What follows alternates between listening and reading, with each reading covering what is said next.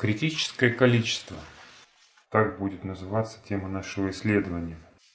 В этот раз мы обратимся к словам, которые уже нам знакомы. Книга «Бытие», 18 глава, с 20 текста. Зачитаю в переводе Макария.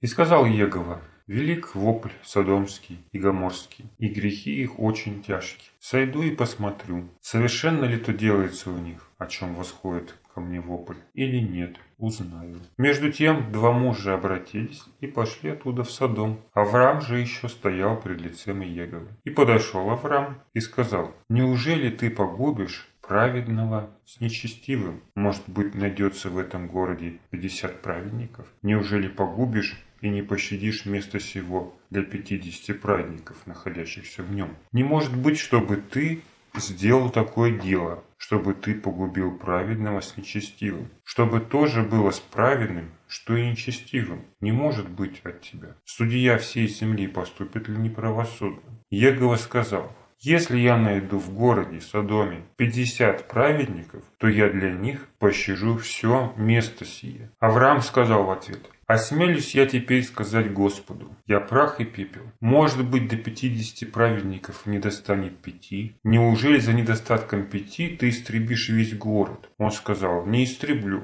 ежели найду там сорок пять. Авраам, продолжая с ним речь, сказал, может быть, найдется там сорок. И сказал он, не сделаю того и для сорока. После всего Авраам сказал, «Да не прогневается Господь, если я еще скажу. Может быть, найдется там тридцать?» Он сказал, «Не сделаю того, если найдется там и тридцать». Авраам сказал, «Осмелюсь я еще сказать Господу. Может быть, найдется там двадцать?» Он же сказал, «Не истреблю и для двадцати». Авраам сказал, «Да не прогневается Господь, если я еще скажу однажды. Может быть, найдется там десять. Он сказал, не истреблю и для десяти. И отошел Яков по окончании разговора с Авраамом. Авраам же возвратился в свое место. Мы сегодня не будем останавливаться на том, что произошло в Содоме и для чего Бог совершает этот суд, потому что мы об этом уже говорили ранее. Наше внимание будет сегодня сосредоточено на том, какое значение имело количество праведников для жизни города. Итак, мы видим, что Господь идет наказать Содом, но перед этим у него возникает разговор с Авраамом. Он открывает Аврааму суть своих намерений и говорит «Велик вопль Содомский и Гоморский, и грехи их очень тяжкие». Мы видим «велик» – это достижение какого-то предела, когда смотреть или игнорировать это невозможно. И в 21-м сойду и посмотрю, совершенно ли это делается у них. Или как синодально, точно ли они поступают так, о чем восходит ко мне вопль, или нет. Узнаю. Мы уже говорили ранее, что Бог знал о состоянии садомлян и отправился в этот путь не напрасно. То есть ему не было необходимости в том, чтобы убеждаться, так это или не так. Но он говорит так для того, чтобы показать справедливость своего суда. И для кого нужно показать эту справедливость? Для людей, для неба, и в том числе для Авраама. Поэтому он и открывает свои намерения Аврааму, прежде чем совершить этот суд. Чтобы Авраам понимал, что действия Бога справедливы. Но у Авраама возникает сомнение справедливости Бога. Он думает, зачем губить город, если там будут праведники. Такого же не может быть. Неужели ты погубишь праведного с нечестивым? Такие мысли посещают Авраама. Праведного с нечестивым. И если, как утверждает Авраам, там есть хотя бы 50 праведников, то ты разве можешь погубить этот город? Господь говорит, что Он не погубит ради 50 этого места, всего этого места. Если я найду в городе Содоме 50 праведников, то я для них, ради них, пощажу все это место. То есть, несмотря на то, что в Содоме обязательно будут нечестивые, да, 50 праведников гарантировало бы им безопасность в случае, если они находятся в одном городе. Но Авраам на этом не успокаивается, да? Он говорит, продолжая говорить, что может быть там найдется не 50, а 45, может быть 40, а если 30 будет, а 20, что тогда? И останавливается на цифре 10. 10 праведников, ради которых Бог пощадит этот город. И как мы помним, в Содоме не нашло 10 праведников. И Бог разрушил, да, Содом, как и всю долину, в которой находились окрестные города. Гамора, Сиваим, Адама. И во Второзаконе 29 главе 23 тексте говорится, что там произошло.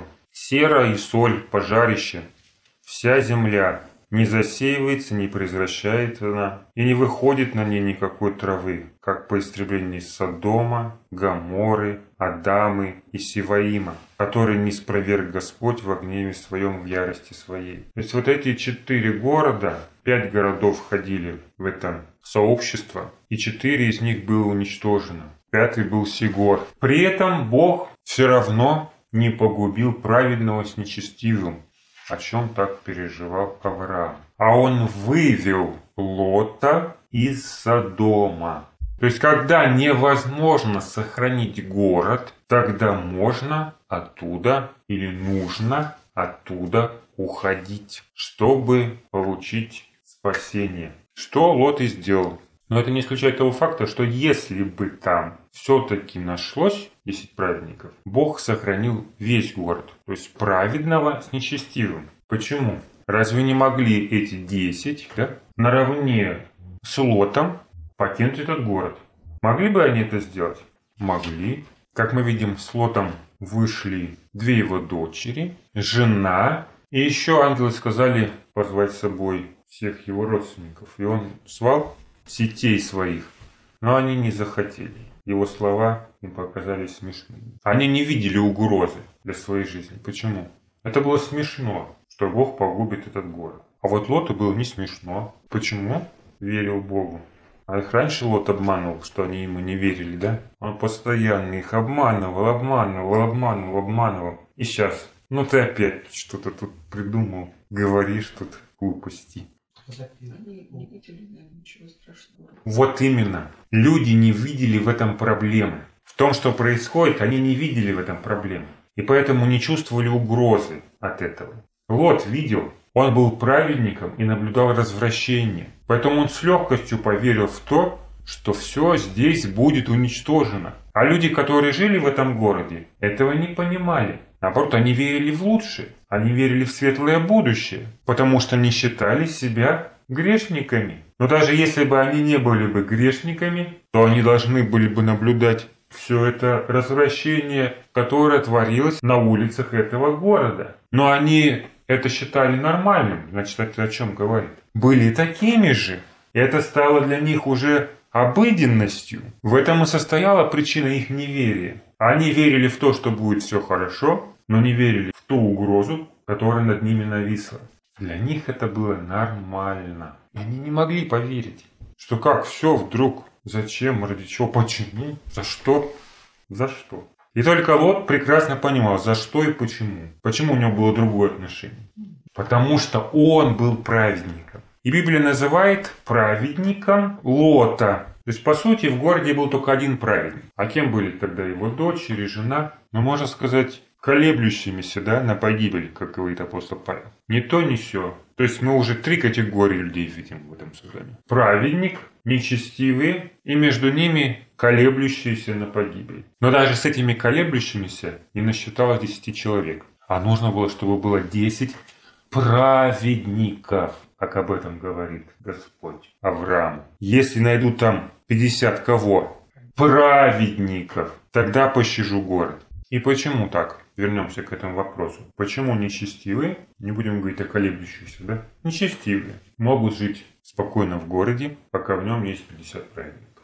Это может только об одном говорить, что эти праведники оказывали сдерживающее влияние на нечестивых. Даже само их присутствие, жизнь в городе уже останавливало бы нечестивых. А поскольку они нечестивые, то есть их можно только сдерживать, Их невозможно убедить жить правильно. Вызывать к совести бесполезно. Наказывать тоже бесполезно. Их можно только держать в узде, как силы зла, которые сдерживают четыре ангела. Изменить их нельзя, а вот удержать можно. Но тогда должно быть достаточное количество тех, кто бы их держал. То есть вот когда количество имеет значение, когда невозможно изменить качество, должно быть достаточное количество, чтобы сохранить город. И какое количество в данном случае будет достаточно?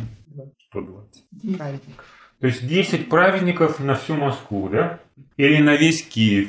В прошлый раз мы говорили, что количество жителей Содома не превышало тысячу человек. Плюс-минус тысяча человек, которые собрались и окружили дом Лота. И в этом случае самым благоприятным сценарием было бы, если на 20 нечестивых приходился хотя бы один праведник. Самое благоприятное. Первая цифра какая звучит? 50 праведников на тысячу человек. А самое минимальное число – это один праведник на 100 человек. Это 10. То есть один праведник на 100 человек. Какая в этом присутствует закономерность? Сколько бы ни было жителей в Содоме, мы видим, что праведники выступают в роли ведущего звена от Бога. Остальные в качестве ведомых. И только это им гарантирует безопасность. А если получится наоборот, представили себе наоборот, 100 праведников ведомы одним нечестивым политиком или руководителем. И этот принцип распространяется не только на мирское общество, каким был Содом, это же мирское общество, да, Содом, но и на народ Божий. В народе Божьем не должно быть нечестивых, но там все равно присутствуют ведущие и ведомые. И, например, если слепой ведет слепого, то они оба упадут в яму, они придут к светлому будущему. Присутствует ли в Божьем народе такое же соотношение, что и в обществе Содома? Действительно ли количество может повлиять на качество и изменить судьбу Божьего собрания. Если бы количество праведников было достаточным, тогда уже была бы совсем другая история. Аналогично народе Божьем этому есть подтверждение в истории израильского народа. Когда большинство отступало от Бога, суды приходили на весь Божий народ. И Бог спасал не народ в целом, да, а только праведников из народа. Так было во время ассирийского нашествия, вавилонского плена. То есть всегда был какой-то остаток. Но остаток не означало, что народ оставался прежним. Нет. В книге пророка Иеремии он представлен в виде испорченного пояса, который пропал совершенно. И уже количество влияет на качество. Народ уже не получает тех обетований, которые были даны ему пророчестве в Мессианском царстве. То есть это меняет судьбу народа. В частности, опять же, если возвращаться к ассирийцам, они захватили и увели в плен израильтян безвозвратно, то есть все жители Израильского царства потом смешались с язычниками и не могли войти в Божий народ, за исключением там, опять остатка, который был в Иудее. А иудеев ради семени он поместил Вавилонский плен, разорвал с ними завет и по выходу из плена заключает новый завет. И вроде бы должно все наладиться, да? Но когда приходит Иисус, опять не находится достаточного количества, чтобы исполнились обетования мессианского царства. То есть все ли отвергли? Не все. Вот, пожалуйста, ученики, апостолы, еще уверовавшие по слову Иисуса. Но этого все равно было недостаточно. Почему? Очевидно, потому что на одного праведника приходилось намного больше, чем сотня человек. И они могли проповедовать им, но только во свидетельство народам. Обещанное царство для них не наступило. Принцип, который действует в Божьем народе, рассмотрим на примере 18 главы книги Исхода. С 15 текста. Моисей сказал тестю своему, народ приходит ко мне вопрошать Бога. Когда случится у них дело, они приходят ко мне. Я сужу того и другого и объявляю постановление Божьей закона его. Но тесть Моисеев сказал ему, нехорошо ты это делаешь. Ты измучишь и себя, и народ сей, который с тобой, и поделаешь сей выше сил твоих. ты не можешь один исправлять его. Итак, послушай, что я скажу. Я дам тебе совет, и да будет Бог с тобою. Будь ты посредником от народа пред Богом, и представляй Богу дела, и научай его постановлениям и законам, и указывай ему путь, по которому он должен идти, и дела, какие он должен делать. Ты же усмотри из всего народа людей способных, боящихся Бога, людей правдивых, ненавидящих корысть, и поставь над ним тысячи начальниками, соначальниками, пятидесяти начальниками и десяти начальниками. Итак, Моисей говорит о том, как происходит его работа, да? Он является посредником для Израиля. И через него Господь открывает законы, постановления и дает суд Божьему народу. Но тесть, который наблюдал эту картину со стороны, сказал ему, что это нехорошо. А что нехорошо? Нехорошо, что он судит, или нехорошо, что он объявляет постановление Божьи и законы его? Нехорошо было в той тактике, которую выбрал Моисей. Он старался делать это все сам. Но при этом он не мог делать это один. Моисей был один, а народа было миллион. И он просто не мог этого сделать. Он не мог качественно совершать свое служение. И какая ему предлагается схема, которая впоследствии войдет в структуру народа Божьего. Здесь предлагает ему поставь над ним тысячи начальниками, от людей мудрых, способных, боящихся Бога, правдивых, с начальниками, 50 начальниками и 10 начальниками. Пусть они судят народ во всякое время и о всяком важном деле доносят тебе. На все малые дела судят сами. Таким образом, облегчи себя, и они пусть несут с тобой бремя. Начальники тысяч, начальники сотни, то есть сотники, и пятидесятники, пятидесятиначальники и десятиначальники. Как они работали параллельно друг с другом? Вот представьте себе, у человека сразу четыре начальника появляется, не считая Моисея. Над ним есть Моисей, тысяченачальник, сто начальник, 50 и 10. И все давали этому одному человеку какие-то ценные указания. Судили дела. Человек, который приходил к своему непосредственному начальнику, ну пусть это будет 10 начальник. Он потом шел к 50 начальнику, начальнику 50, когда если ему не нравилось решение. А потом к начальнику сотни, да? Так. А по окончании рабочего дня все эти начальники, 10, да, 50, 100 начальники, 1000 начальники, собрались все к Моисею, и он их там учил. Все эти начальники существовали параллельно или была одна единственная вертикаль власти? Они подчинялись другим. То есть было сразу несколько линий да, подчинения. Если Моисей управлял десяти начальниками, то его племя облегчилось в 10 раз.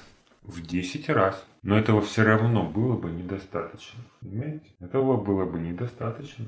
Поэтому были тысячи начальники, сто начальники. Были еще 70 старейшин, о которых мы позже читаем которые, собственно, непосредственно и общались с Моисеем. А уже от них учились закону тысячи начальники, от них сто начальники. Каждый влиял по своей цепочке на другого, и о важных делах докладывали выше. То есть напрямую Моисею, да, а вышестоящим.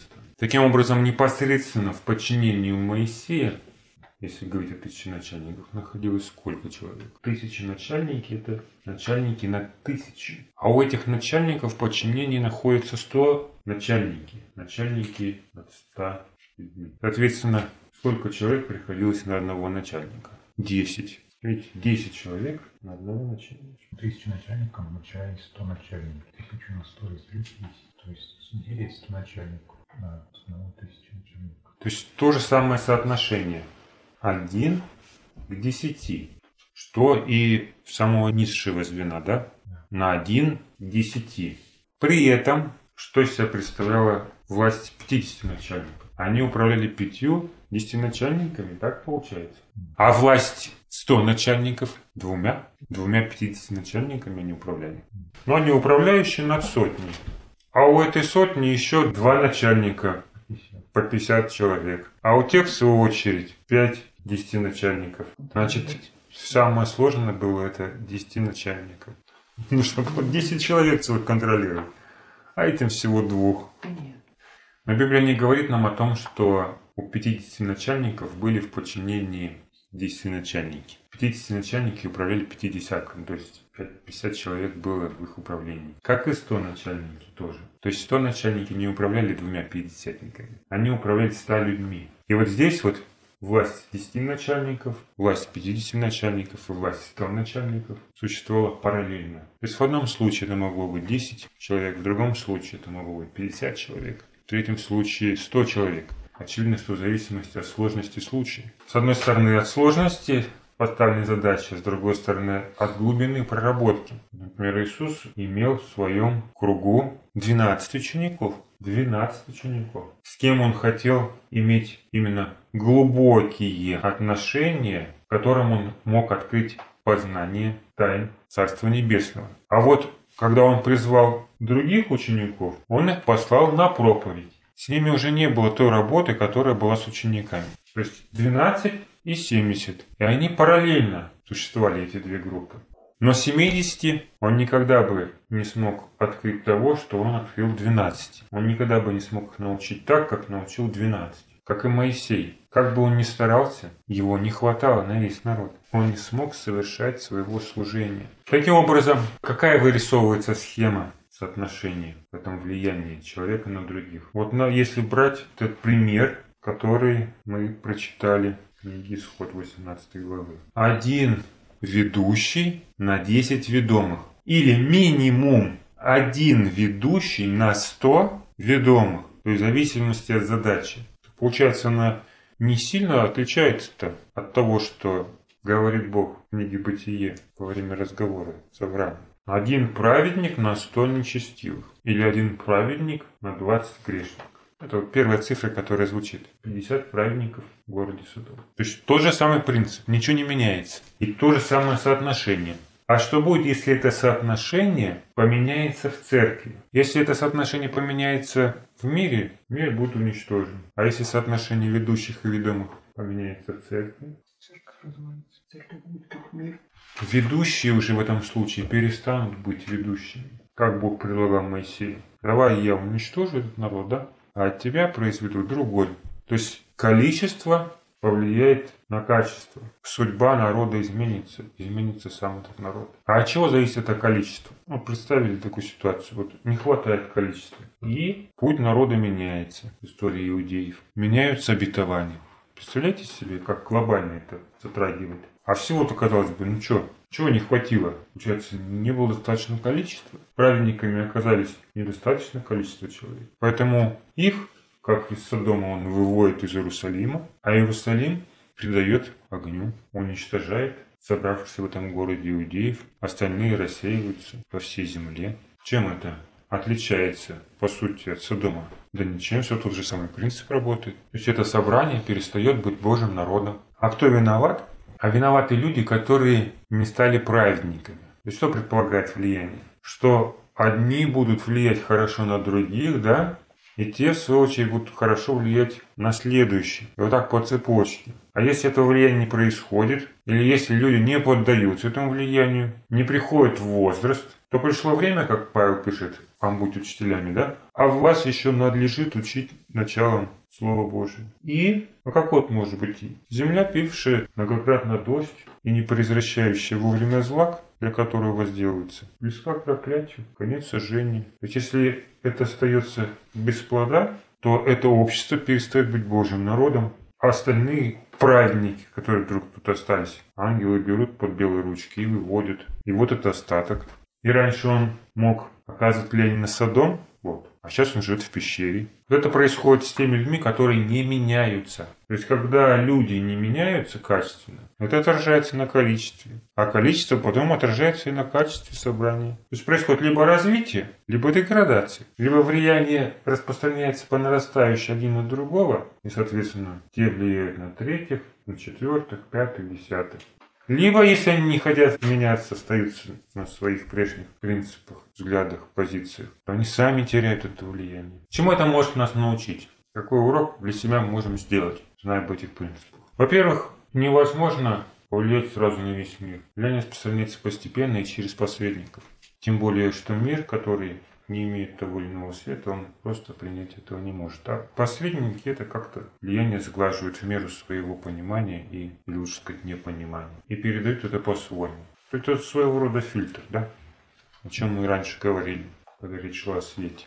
А с другой стороны, если это влияние не происходит, или если оно не оказывает влияния на людей, то может случиться так, что к следующему этапу жизни Божьего народа, когда уже нужно перейти на следующий уровень, может не хватить необходимого количества праведников, то есть ведущих. Не хватить ведущих. Если ведомые в конечном итоге не стали ведущими, они прекращают быть ведомыми, а ведущий прекращает быть ведущим для них. И тогда меняется само собрание. Судьба людей меняется. Вместо того, чтобы собрание возрастать, оно рассеивается. Из него остается остаток. Бог рассеивает собрание, извлекает остаток. И начинает все сначала. Вот такое может быть, когда качество не достигло количества. И нам себя нужно в этом помнить.